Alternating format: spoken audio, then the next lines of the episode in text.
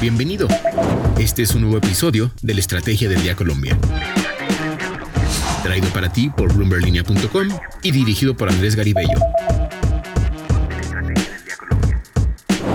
Es martes y hablaremos del debate que hay en torno a las compensaciones de los CEO de las startups. También sobre dos noticias del día. La sanción de la reforma tributaria con lo que arrancará su promulgación como ley de la República y la elección del nuevo presidente del Consejo Gremial. ¿Será el exministro Germán Arce o habrá una nueva fórmula? Soy María C. Suárez y esto es La Estrategia del Día, edición Colombia. El negocio de la semana. En el negocio de la semana, Daniel Salazar periodista de Bloomberg Línea en Colombia, nos cuenta sobre las observaciones que hay frente al debate de las compensaciones de los CEOs de las startups. Adelante, Daniel. Esta semana seguiremos hablando de startups y de la industria de tecnología en general, para profundizar sobre las medidas que han adoptado los empresarios para generar eficiencias en este invierno y su efectividad. Hablamos con el reconocido emprendedor colombiano Freddy Vega, fundador de Platzi, quien compartió sus impresiones al respecto. Porque a raíz del anuncio de Nubank que su fundador, el colombiano David Vélez, ha renunciado a sus millonarias compensaciones en acciones, surge la discusión frente a las medidas que han tomado los CEOs de las empresas para hacer frente a este tema. A mí la discusión de lo que los CEOs de una manera individual pueden hacer me recuerda mucho la discusión de pagarle menos a los congresistas. Es uno de esos movimientos que dependiendo del tamaño y de la perspectiva pueden hacer la diferencia, pero en general no lo hacen.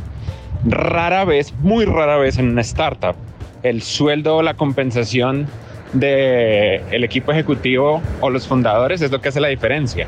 Estoy seguro que es políticamente correcto porque a la gente le encanta ver este tipo de gestos, pero no significa que sea estratégicamente correcto, porque las empresas no son juegos de un año o dos años. Estos próximos 24 meses van a ser terribles, pero si la historia y los ciclos de las burbujas tecnológicas y financieras nos han enseñado algo, es que las empresas que sobreviven crecen y explotan, y las que no, pues se mueren. Pero al final del día, la prosperidad de nuestros países es básicamente imposible que la del gobierno, porque si el gobierno diera la prosperidad ya la habría dado la prosperidad de nuestros países está basada en el crecimiento económico, un crecimiento económico sobre todo que no está necesariamente atado a la explotación de recursos naturales, manufactura y otro tipo de recursos no renovables, sino está atado a la creatividad y al talento de la gente. Eso es el empleo de base tecnológica. Eso es el empleo de la economía digital. Y eso es el que dan las compañías que hoy están esperando sobrevivir. Estoy seguro que esto no es popular decirlo, Estoy seguro que, sobre todo si la gente fue despedida, no lo van a ver, o sí lo van a ver, pero no les va a interesar porque fueron despedidas. Y la verdad es que tiene sentido, esto apesta para todos, más para los empleados que son despedidos. Pero eso es lo que significa. La buena noticia es que, por lo menos en los datos que nosotros tenemos de Platzi, la gente que en la industria de la tecnología ha sido despedida está consiguiendo empleo más o menos en una o dos semanas después del despido. Porque aunque efectivamente está cambiando la estructura macroeconómica, em, la oferta sigue siendo más alta que la demanda. Lo que sí está cambiando es que antes, cuando cambiaban de empleo, casi siempre tenían un salario más alto. Ahora están obteniendo un salario relativamente similar al que tenían antes. Pero eso simplemente significa que el mercado está viviendo una corrección. Lo que debes saber.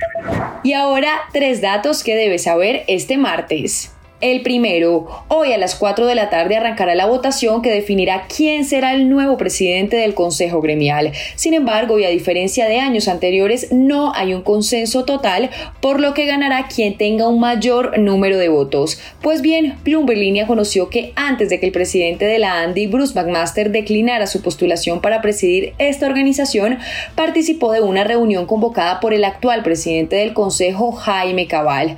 A ella asistió el otro candidato el exministro de Minas y Energía Germán Arce, pues el objetivo del encuentro era que como ninguno tenía la aprobación de todos los miembros del Consejo, pues se optara por elegir una tercera y nueva fórmula. Sin embargo, el exministro Arce rechazó la propuesta e indicó que él cuenta con la mayoría de votos y con un plus, interlocución con el gobierno Petro. Este medio consultó a diferentes miembros del Consejo Gremial quienes indicaron que efectivamente las mayorías están con el exministro Arce y que es muy poco el tiempo que hay para que una nueva fórmula logre obtener votos. Sin embargo, hoy en el encuentro pueden surgir nuevos nombres de postulados o inclinarse definitivamente la balanza por Germán Arce.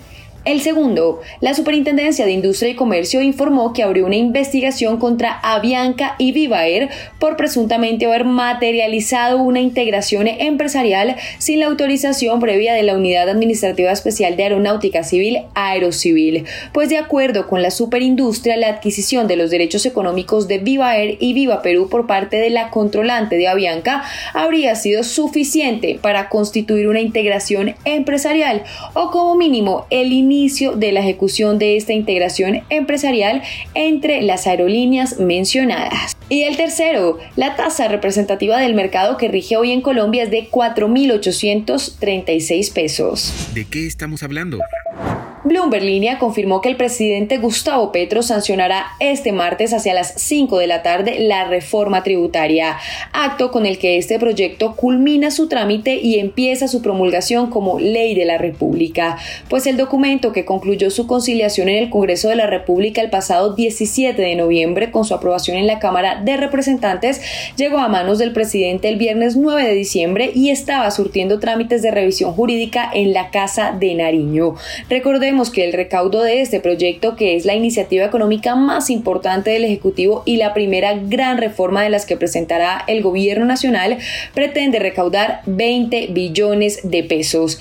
Además que el ministro de Hacienda, José Antonio Campo, la ha catalogado como la más concertada de la historia y ha destacado de la reforma los recursos que generará para programas sociales. Pues bien, entre las medidas que trae para personas naturales está la tarifa de ganancias ocasionales, que pasó de 10% a 15%, pero que para el caso de rifas y premios se mantuvo en 20%. Y para el caso de las empresas, la tarifa de renta que les aplicará en 2023 y en adelante será del 35%.